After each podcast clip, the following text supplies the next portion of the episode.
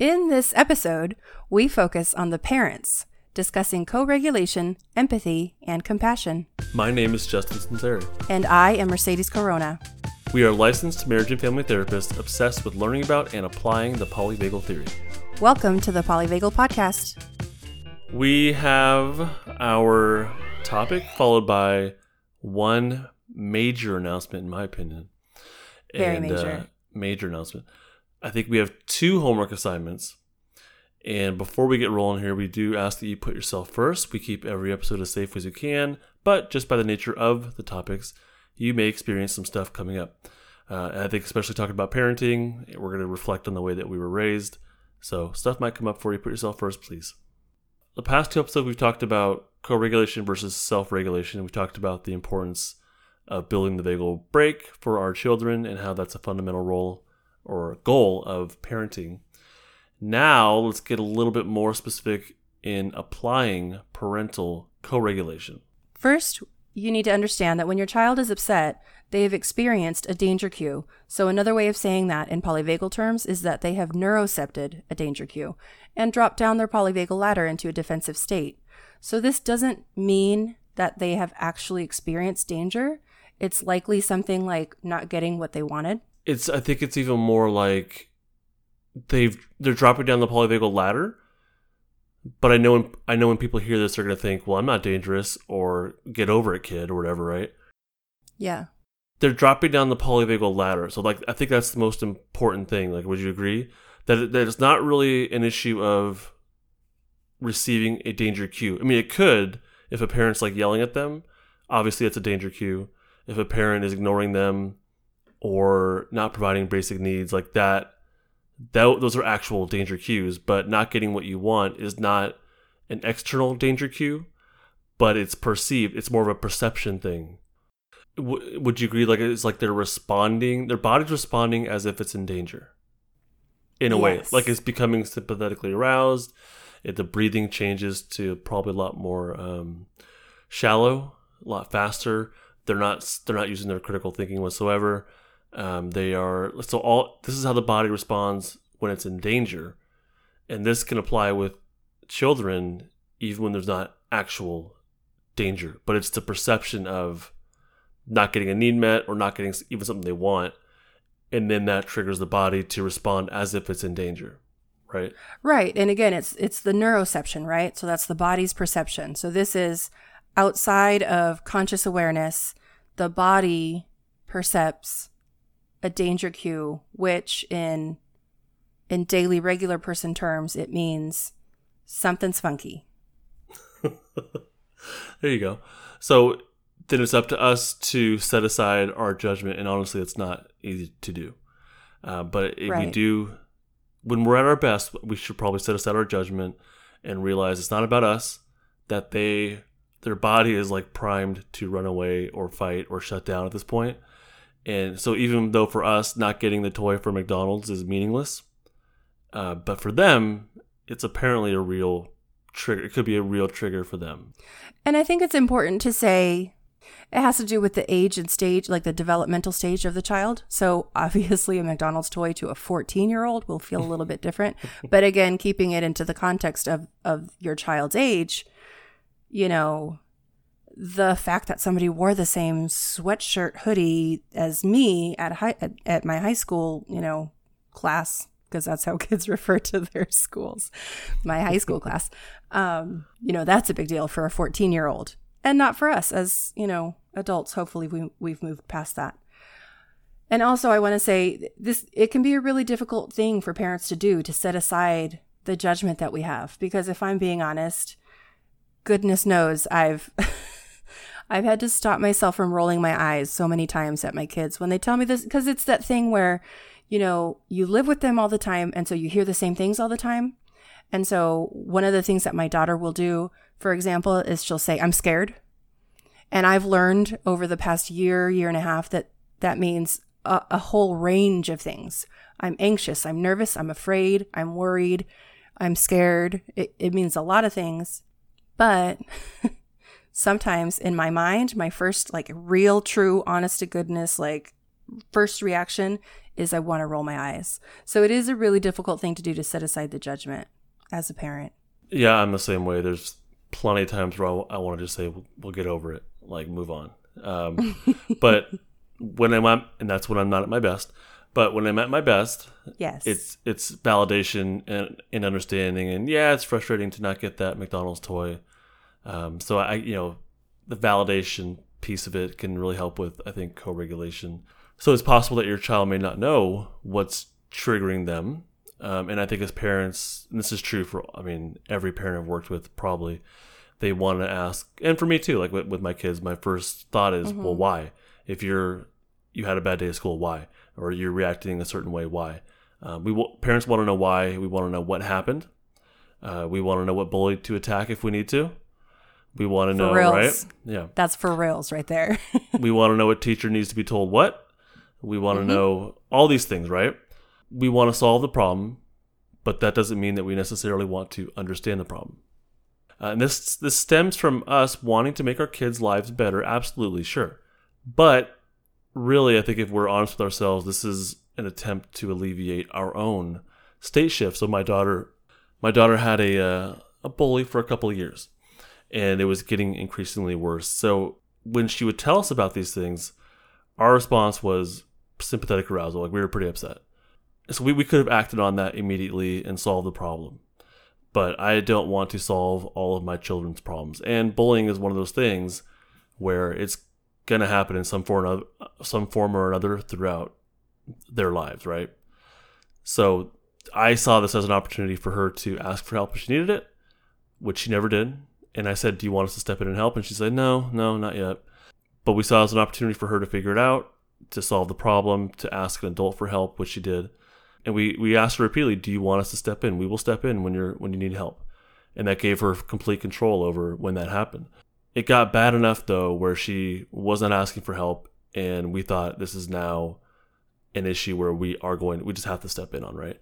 We we basically let it go and it wasn't super severe, but it was increasing in severity. It was like she you know, she was getting stuff stolen from her, getting called names Oh no. getting not physically attacked, but you know, like there was, and this was only like third, fourth grade, but um, she was getting um, like name, oh, what's the name, name called, little bumps like here and there, and then Oh, like a little shoulder check. a like little quick- shoulder. Yeah, that's exactly it. Yeah. Okay. And my daughter kind of did a couple things back, so we're like, well, you know, you're doing your, your part too now at this point. But and then she pulled back on that, and and then really was a lot more bullying. And then there was one day where the bully grabbed her hoodie and pulled pulled it, you know, and cut Oh off her gosh. airway for a second. and she, so she said, when she was talking about it, she she, she said, um, "I thought I was going to die." Oh, that's that's the way she as she was sharing the story she's like i thought i was going to die so for me i'm like oh like that just kicked in the whole trauma thing and you know being being immobilized in a way and um, so i'm like okay at this point we are going to step in and you- you're not Yeah. asking for help and I, that's fine but we are going to step in and we have to at this point Papa Bear mode. I love it. so we could have reacted a lot earlier and but i don't know if that would have given her the opportunity to experience the hardship and experience asking for help and experience attempting to problem solve and then also experience that mom and dad will step up when it's ready when time when like this is a time where we have to step in um, and we did and i wrote a very nasty letter explaining how trauma works and that my daughter was Nice. her airways cut off. She felt immobilized and this these are some pieces of trauma. And i said i am a school counselor. This is my expertise. You better act on this right away. And and they did. They took it very seriously. And uh, they took they took steps to keep the kids separated and whatnot. Oh, good. anyhow i guess the point is and i don't think it's a perfect answer for any of this stuff but i think the point is like we could have reacted the first time but i think it would have been more about our own sympathetic Right. like fight flight Resolving kind of thing your own. Yeah, yeah, yeah. and i don't think it would have Resolving your been own stuff. yeah, and it got to the point where it was no longer about our stuff; it was about the safety of our child, and that's when we stepped in. Absolutely. I think that when you're applying parental co-regulation, part of what needs to happen is to understand your state versus your empathy. Empathy if if we break empathy down into its its most foundational pieces i think the best definition of empathy would be um being able to understand another person's point of view, another person's feelings, and so in a way, feeling what they feel. So, Justin, if you tell me that your daughter's being bullied, then I'm going to go into that parenting mode too because I'm feeling what Justin's feeling. And there's a there's good things about empathy, and I think we've talked about it in past episodes on the podcast. But the negative side of empathy is that sometimes it takes us out of our most optimum problem solving, like Yeah, brain yeah. space Good point. Yeah. again, the good thing about empathy is is that you can feel somebody else's feelings. uh, your state and your empathy don't necessarily go hand in hand. I see these as separate, and I think it's important to tap into your empathy for your child, being able to feel what they feel, and this will if you do if you're able to do so, that might be a state shift for you. Like that might be you dropping down the ladder and meeting them, and feeling that along with them. But dropping down the ladder doesn't mean it's empathy. It might just be that you're pissed off at whatever's happening. Right? Right. So that's that's why I view them as separate. So empathy is really an attunement to your child's state shift, to their pain. It, it means consequently that there is going to be a shift of focus away from your own concerns. So the parent's mind has to shift to the child's stuff and away from the parent's own stuff. When when with empathy, mean? Yes, when well, when we're talking about an attunement to the child's pain. So again, um, I, I like your story, your example. So you could have gone Papa Bear mode immediately because your state was possibly a state of of fight, Yeah. right? Like I'm gonna go Yeah. in there, I'm gonna take care of this kid, I'm gonna tell the teacher and the whole school, you know.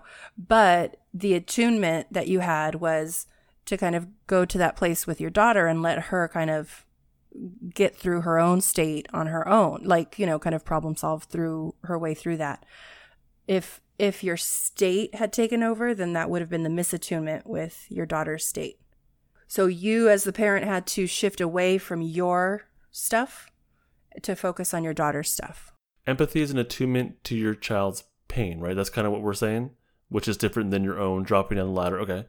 yeah we're so we're tapping into our empathy for our child as opposed to existing in our own state So that yeah, that's different than our own shift, which which is in a misattunement where we have our own stuff going on, which is not necessarily in alignment with them. Mm-hmm. Okay. Mm-hmm. So for example, if a kid needs a hug, but that repulses us, so if a lot of parents don't do well with physical touch or hugs or affection.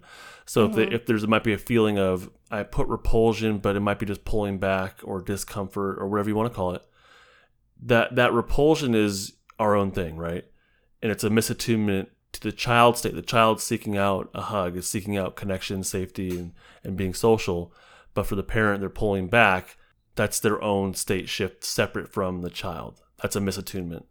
Exactly Okay. So, but we so we can't.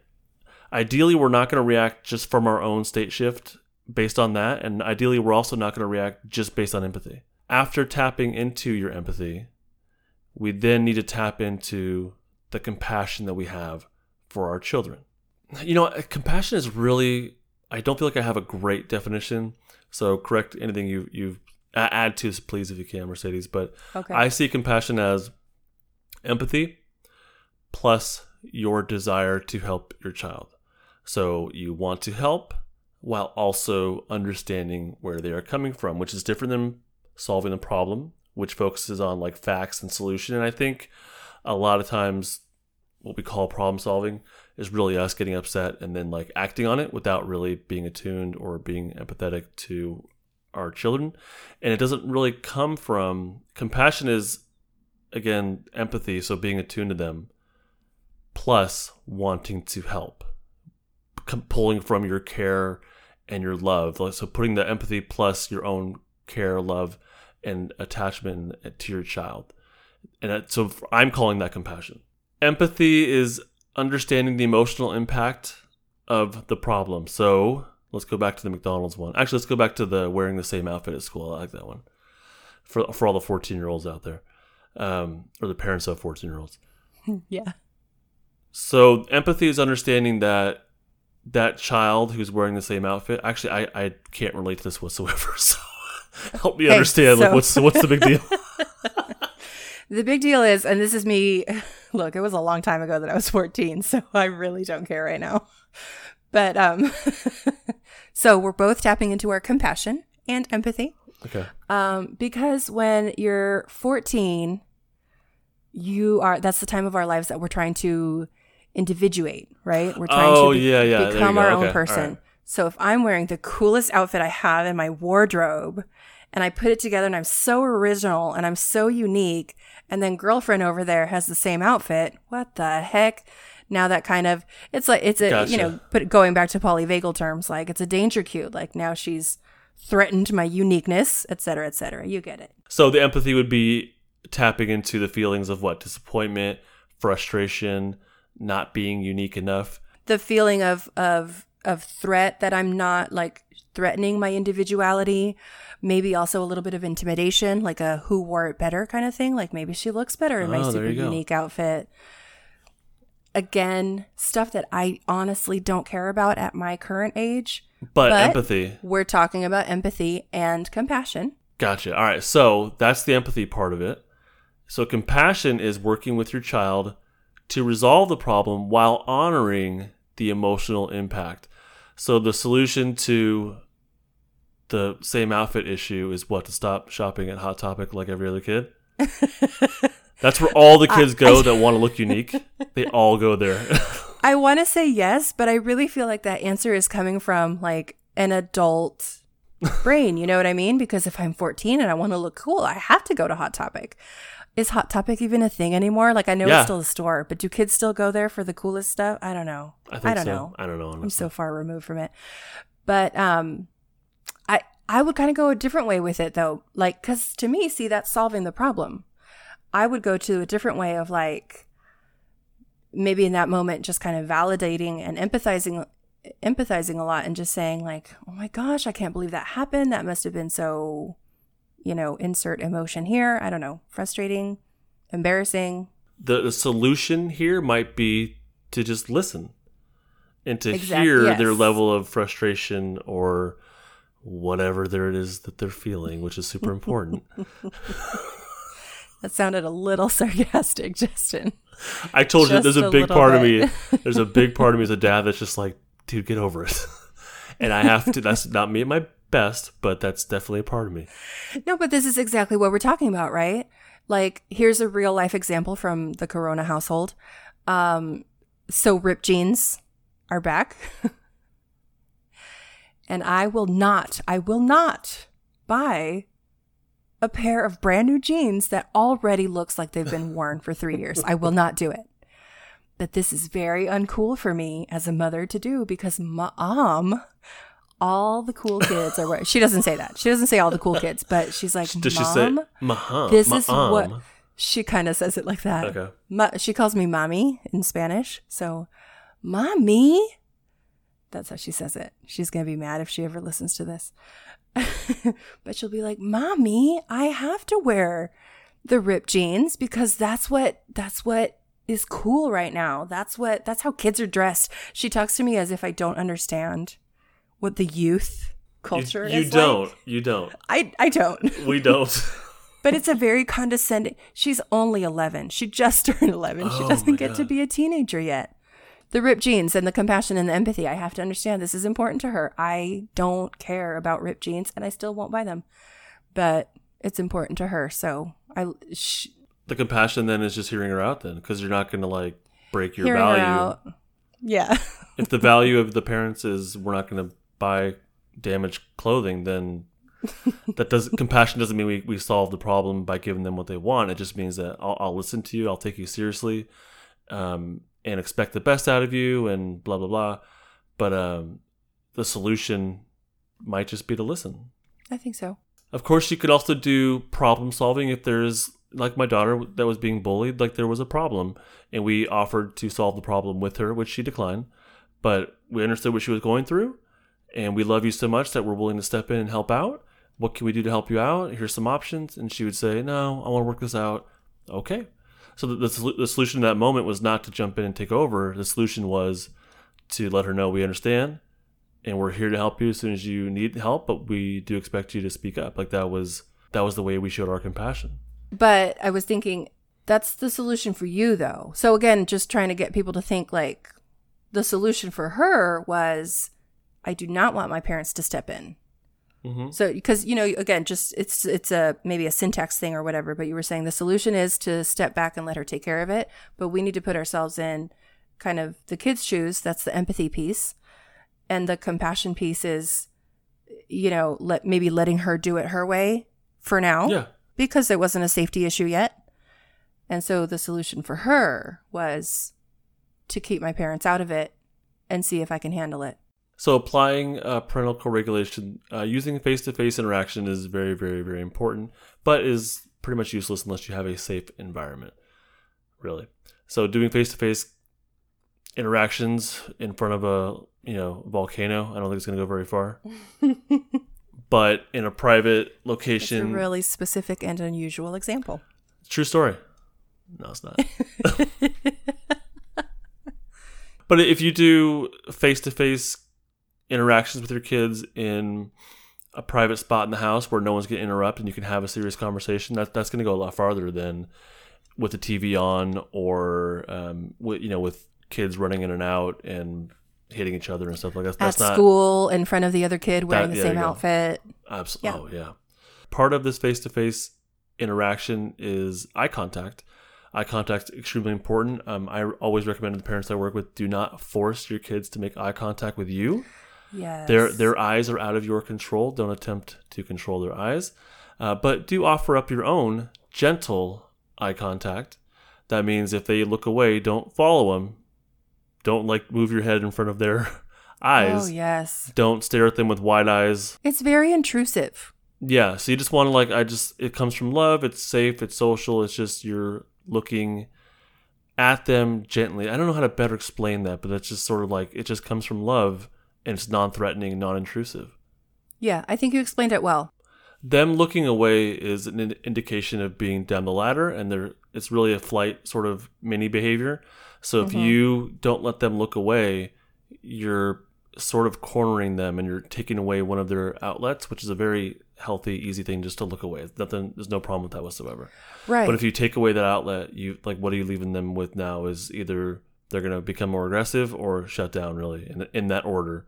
well, exactly. Right. Because the next step after flight is fight. And so if you're cornering them, you're not giving them the flight option. They're going to fight. They're going to get more aggressive and and or then shut down. But you know, if it's a teacher or someone you perceive as more powerful than you, then you that perception might just send you straight into shutdown, and Right. that's going to look to parents like being more compliant, or like okay, now they're following my rules, but really they're just shutting down and giving in. And I don't think we want kids that are shut down. We want kids that are um, on the same Yeah. page with you and that are working their way back up the ladder. Well, and as parents, if we're uh, inadvertently sending our kids into shutdown, that's not going to do anything for the relationship. Because at the end of the day, when we're discussing, you know, as part of the parenting series, we're doing all this. At the end of the day, the point is we want to improve relationships with our kids, and we want to do the little tiny things, the little the little baby steps that will get us to a better relationship. So inadvertently sending your kid down the ladder into shutdown, not going to make it. Not like we're not going to reach the goal of improving relationship that way. So smiles when it comes to face to face interaction, uh, being in a safe environment is very important, and that just means a private, neutral location. Really, um, eye contact is important. Gentle eye contact from your end is important, and then smiles are also important. Not fake, and not like this constant plastic fake smile. We're not talking about that. And then also vocal prosody is important. This is different than commanding. You know that sort of like forceful, monotone, deep uh, sharp sort of tone. Um, so not commanding. It's really the opposite of that. And not fake either, because if you're faking vocal prosody, that's going to sound like sarcasm. Yeah, sarcasm doesn't go very well. People down the ladder doesn't just doesn't go very Mhm. far. Um, so prosody, we've talked about this a ton, and I don't expect parents, like you said, not to be fake. Oh, really? Like it it's a big deal that she wore the same outfit as you? Really? You really feel upset about that? Like there's kind of a lot of prosody in my voice, but but I'm still but there is still prosody like I'm using lots of inflection and sing-songiness. What about with the kid who doesn't get the McDonald's toy? Would it, and they're up, they're throwing a fit.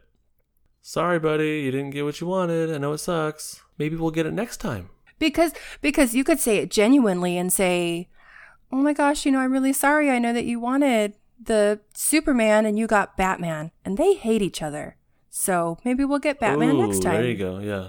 So that's you know a genuine, Right. but l- like the way you said it, it could be super sarcastic. So with the with the with the same outfit, a Mm-hmm. genuine a genuine approach to that would be like, yeah, it does suck, and man, that's so frustrating because we put so much time into picking out the right outfit. Yeah, I knew you were excited about your first day of school outfit, and I can't believe Jenny was wearing it too. I'm so sorry to hear that.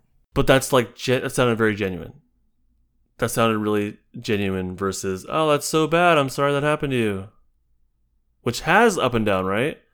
But didn't sound genuine, right? It was fake. Right. So applying parental co-regulation, you have to be able to self-regulate as best you can. I think you've been saying it really well during this episode and saying, you know, at my best. And I want to say it was the most recent episode because I was listening to it this morning in the car. And sometimes our best isn't isn't our greatest, but in that moment, if that's your best in that moment, that's all we can ask for for any of us. We're human beings. So self-regulation is really important. And we've said this numerous times. Your child's self, your child's self-regulation is built upon your co-regulation. But in order to co-regulate, you need to be self-regulated first. And this is not super easy. It's very difficult. But you're listening to this, which tells me that you have the motivation to do better when it comes to your own self-regulation. So we have to focus on the positives and the hope and build from there. So we, we can focus on what people are doing wrong all day. It doesn't help. I'm assuming that you want to do a step better. That's what we got to focus on. So a big piece of this is to disengage from your own stuff. So this is a really big thing here and I you know, we're going to we're going to get through it together, guys. Justin and I and you dear listener. This is a really big piece. So we've mentioned during the series that parents are human too. We were just talking about this. So if we're human too, this means that we have our own danger cues. We may or may not have learned effective co regulation in our own childhoods. And our placement on the polyvagal ladder may not be safe and social all the time. We might not be at the top of the polyvagal ladder all the time. But to be at our best as parents, we need to be able to access that state. We need to be able to tap into our safe and social state. So this means that when we are actively parenting, so this means, you know, in the moment with your kids, we must disengage from our own stuff, our own baggage. So here's the trick of this. Our own stuff, it doesn't go away like it's still there. We just kind of set it aside for a little bit. Put it in the closet, close the door, and then, you know, this is so that we can prioritize the needs of our own children in that moment. Sometimes it helps to visualize. So you can actually visualize that your stuff is actual baggage, like you, it's actually a piece of luggage. You're going to take your bag, your luggage. I have a fun, well, it's not mine, it's my daughter's. It's a pink, hot pink Hello Kitty suitcase. I love that having it be very specific for the imagery. Like it's just, I like that a lot A hot pink because it really gets you Hello out of your suitcase. Sure whatever people someone wants it to look like, but it gets them it, gets them up into their creative space. It gets out of our state a little bit, and then the visualization of setting. I love that. So being very specific with how it looks, and yeah, that's awesome. Yeah. So you can definitely create your, I don't want to say create your own baggage, but you know, we have our baggage and whatever it looks like. Um, maybe mine is hot pink and Hello Kitty shaped. And so I'm going to take my bag, I'm going to take my luggage, put all my stuff in there, zip it up and throw it in the closet. If that visualization doesn't help you, you can, you can like find something that works for you. You could put it in the kitchen cabinet. You could put it in a jar and seal it up. There's lots I like of the jar ways. one. That's my go. Like I, I like the, I like the jar one, or visualizing that the issue is a football, and then I'm kicking it very far away. whatever visualization works for you. I do like to offer um, different ideas just because I know that different things work for different people. I like the idea of putting it up on a shelf. Like someone once told me, like folding it up like a t shirt and put it on the shelf. It's there. Our stuff doesn't go away. Again, we each have our own set of baggage, and I don't want to invalidate anybody's stuff, right? I have my stuff. I think I think Justin has some stuff, right, Justin? I think so. Yeah. in the football shape. Um, it doesn't go away, but we need to set it aside, put it in the closet, seal it up in the jar. while we prioritize the needs of our children in that moment. This is really, really difficult to do. A little moment of validation here. It is really difficult to do. But the more you practice it, the easier it becomes. It really does. I know this because I practice it.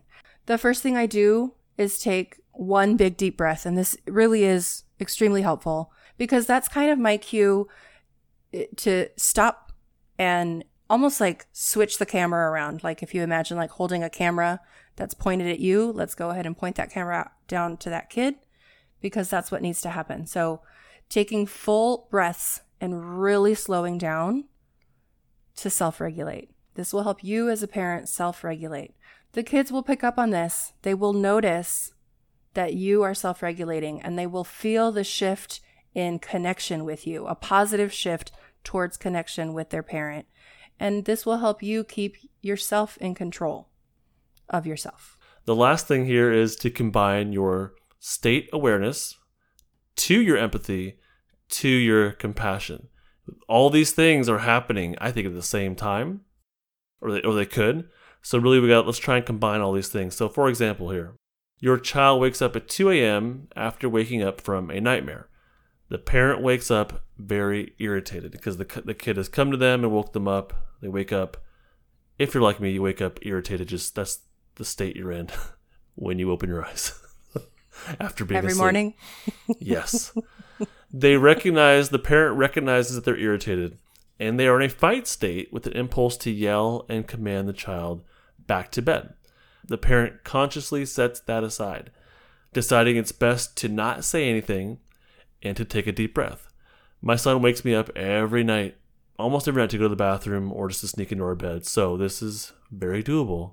So after doing so, after they decide not to say anything and to take a deep breath, they allow themselves to become more attuned to their child and to feel empathy so that this parent will tap into their own feelings of waking up from nightmares and maybe consider just in their own life there might be some bigger stuff going on that they're stressed out about and maybe that might be one of those things that they set aside but really in this moment they're setting that aside and they are making the decision to take a deep breath and then to allow themselves to be empathetic with their child and to feel what it might feel like to wake up from a nightmare and the parent at this point once they're more empathetic they're going to listen to the child but also they're going to listen and they're going to hear them out, hear what they were dreaming about or how they're feeling.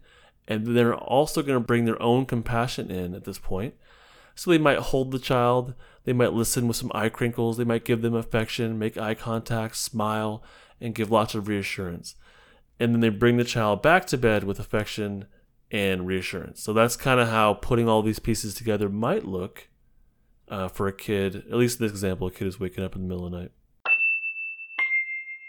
Announcements. Major announcement. Major. uh, I will be interviewing Deb Dana. She and I hope she lets me just call her Deb Dana. Without, I don't want to call her Deb. I don't want to call her Miss Dana, Mrs. Dana. I just want to say, hey, Deb Dana, let me ask you about this. Deb Dana just it just goes together. It it shan't be separated, and I hope she's okay with that. shan't and and will not. Wilt be separated. Won't is is the Oh, correct yeah. abbreviation. So, as you can tell, I'm Deb excited Dana. because I get to just call her Deb Dana. So I'm hoping that's what happens. Deb Dana. She she is the author of the polyvagal theory in therapy. Mercedes is still reading that. I think you're reading that one right now, right? yes, yes. Uh, it's one of the the books I've read that I absolutely loved. Um, it's really good. she does a fantastic job of applying polyvagal theory to therapy, much as the title would suggest. There's therapeutic skills in there, but it's also stuff that can be applied to your own self. So a lot of the, Uh, you know, the examples and the, she gives lots of exercises and lots of ideas of how to really apply the skills. And it's stuff that I've honestly mostly like figured out how to apply to myself rather than my clients. Yeah. Of course, I've found client stuff, but it's really awesome. I'm really, really enjoying it. I can't wait. She's one of my polyvagal tri- trinity.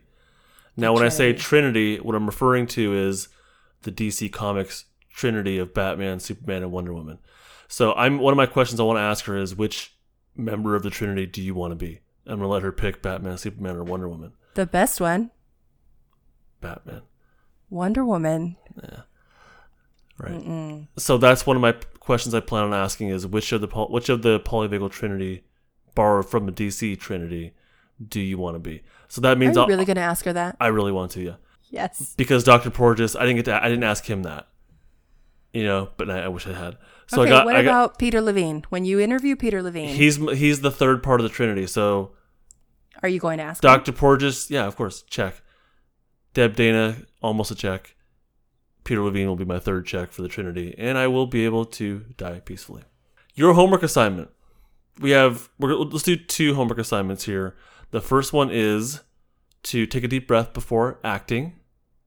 So practice take a deep breath before you respond. That's a big one. Um, so the second homework assignment is let's talk about the baggage again. We want I want to see your baggage. I want you to draw or take a picture of a bag that you will re- that will represent your baggage that you set aside in the moment. So post a picture of your baggage in your stories or on Twitter, I guess, or uh, your Instagram feed, and let's do let's do hashtag polyvagal baggage. How about that?